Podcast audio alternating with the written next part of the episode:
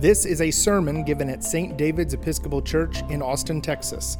Visit our website at stdave.org.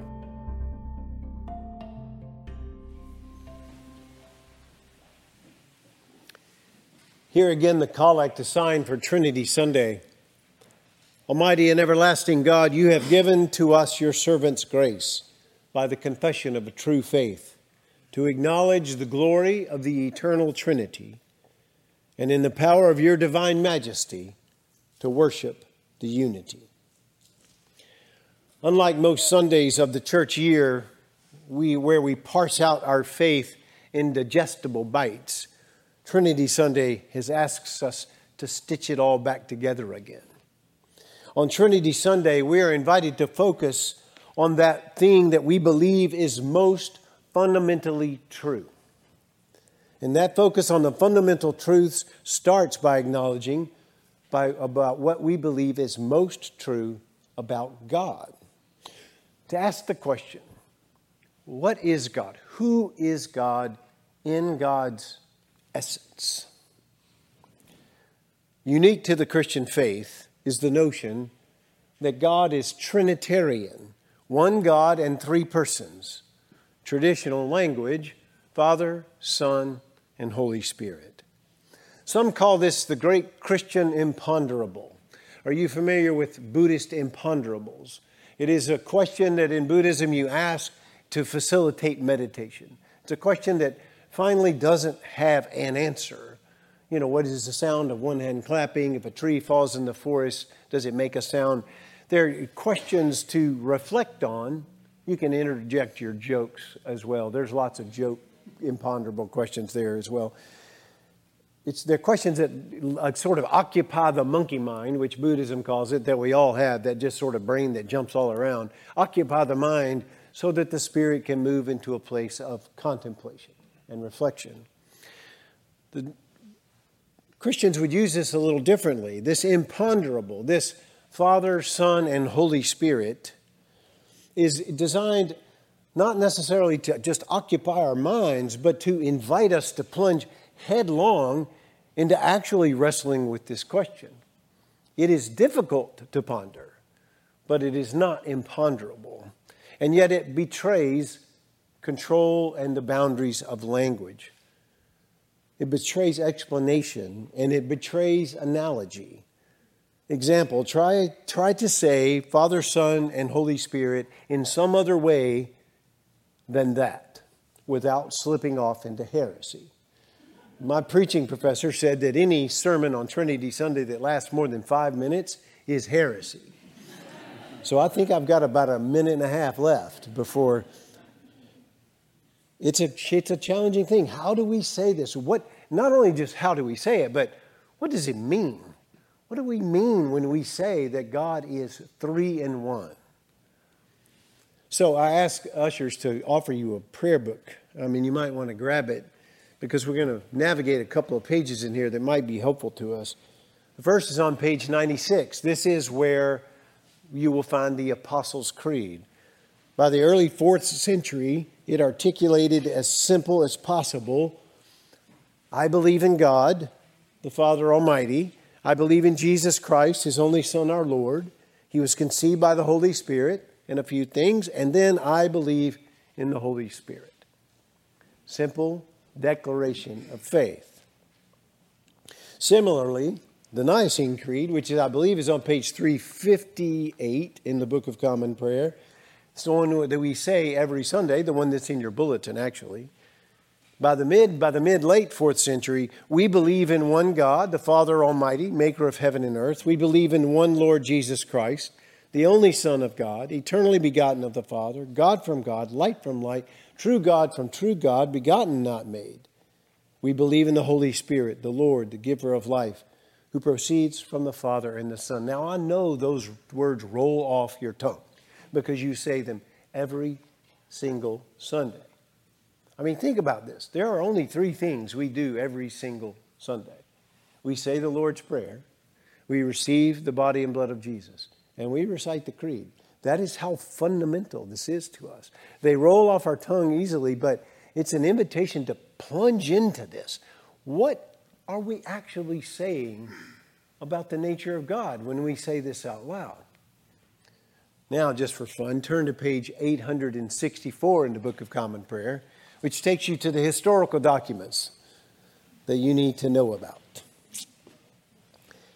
Known as the Quicunque Vult or the Athanasian Creed, this, Athanasius battling heresies in the sixth century, tries to articulate it further, tries to bring us further down the path. What exactly are we saying when we say that God is one in three persons? So you're going to have to stay with me here, but I trust you because you are a well educated, handsome group of people.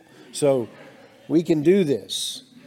A few lines down, it states this We worship one God in Trinity, and Trinity in unity, neither confounding the persons nor dividing the substance. For there is one person of the Father, another of the Son, and another of the Holy Ghost. But the Godhead of the Father and of the Son and of the Holy Ghost is all one, and the glory equal, the majesty co eternal. Such the Father is, such is the Son, such is the Holy Spirit, Ghost. The Father uncreated, the Son uncreated, the Holy Ghost uncreated, the Father incomprehensible, the Son incomprehensible, the Holy Ghost incomprehensible. You may be saying right about now, the whole thing is incomprehensible. But it's not. Just stay with it. I just hear this, this repetitive thing that he works through, and he goes on and on and on with this repetitive work of three in one. He says, So likewise, the Father is Almighty, the Son Almighty, the Holy Ghost Almighty, yet there are not three Almighties, one Almighty. So the Father is God, the Son is God, the Holy Ghost is God, and yet there are not three gods, but one God. And he goes on and on and on as he tries to explicate what we mean when we say God is three in one. So, was that helpful to hit those? Was that helpful to hit Athanasian Creed? Because if it wasn't, you can blame that on Eric Mellenbrook all right? Because this week, I, Catherine sent the bulletin out for us to review and make sure it was okay. And I said, just playfully, This is lovely, Catherine, but I don't see the text of a Trinity sermon that I could have for this Sunday. And so Eric suggested, well, we should just get into the Quicunque Vult. They will love it. So I'm throwing Eric under the proverbial organ bench back there. Yeah. Actually, what you've just discovered is who the smartest person on the worship team actually is, and it's Eric. Here, what, we, what we're really doing is we are witnessing, by going through these steps, we are witnessing a 600 year struggle to try to articulate what we mean when we say that God is three in one. This dynamic relational nature of the divine. Actually, if we had time, we could then talk about the differences between the East and the West and their final version of the Creed, and we would see that it's a thousand year discussion. And in fact, if we had time, we could compare the creed that we would normally say that's in the prayer book, but the one that we are also very familiar with here at St. David's, which is an inclusive language creed, which, oh, by the way, went back to the Eastern Creed in the middle of that.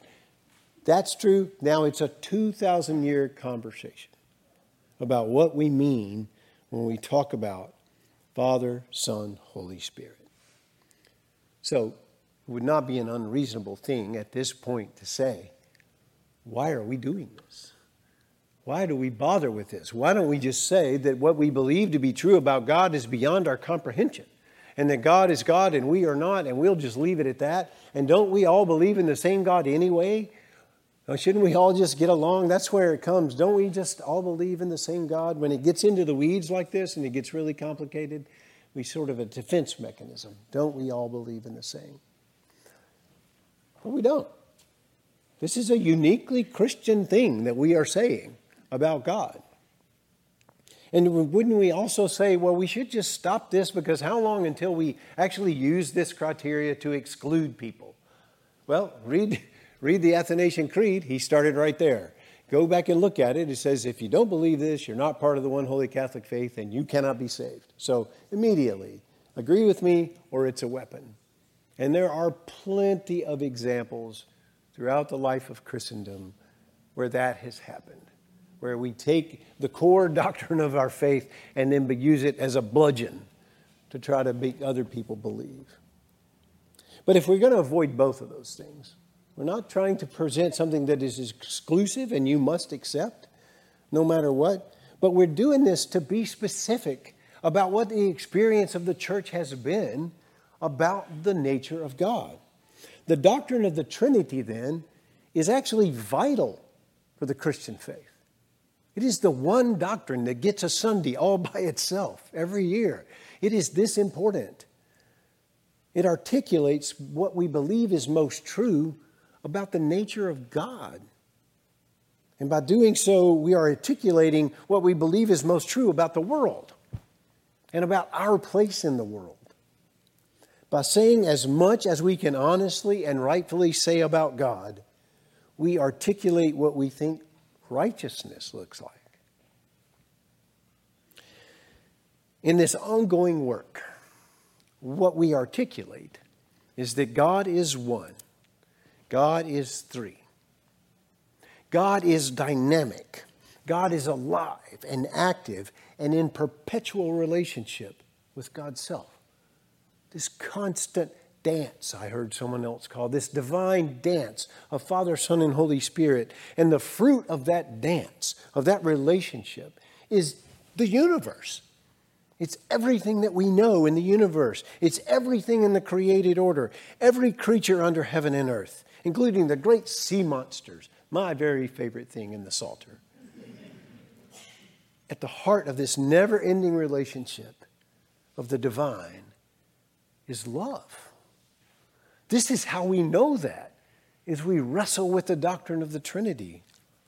And with this divine love comes an invitation and expectation of us as we humans to live similarly. The existence of a relational dynamic divinity invites us to live relationally, compassionately, lovingly, and creatively.